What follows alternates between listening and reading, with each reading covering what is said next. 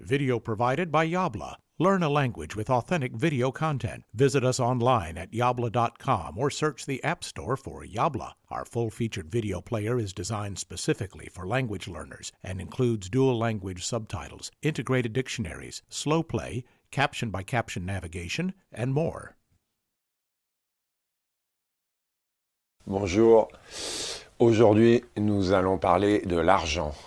L'argent, non pas l'or, l'argent et le bronze, cher aux Jeux olympiques, mais l'argent que l'on dépense. En France et dans l'Union européenne, il y a des euros. Nous allons nous attacher aujourd'hui aux billets. Alors les billets, il y a des billets de 5, 10, 20, 50, 100, 200 et 500 euros. Ça, c'était au début.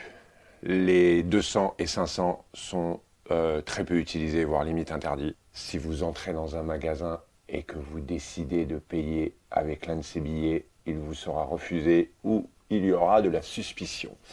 Il en est quasiment de même pour les billets de 100 euros. Il y a un argot qui est propre à l'argent, qui se compose de mots comme blé, thune, oseille, fric, pognon, flouze, maille.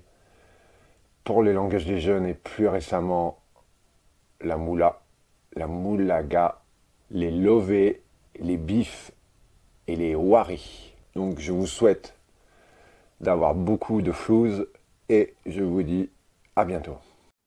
If you enjoyed this video, you will love the full featured Yabla video player. Find us in the App Store by searching for Yabla or visit getyabla.com for special offers for podcast viewers.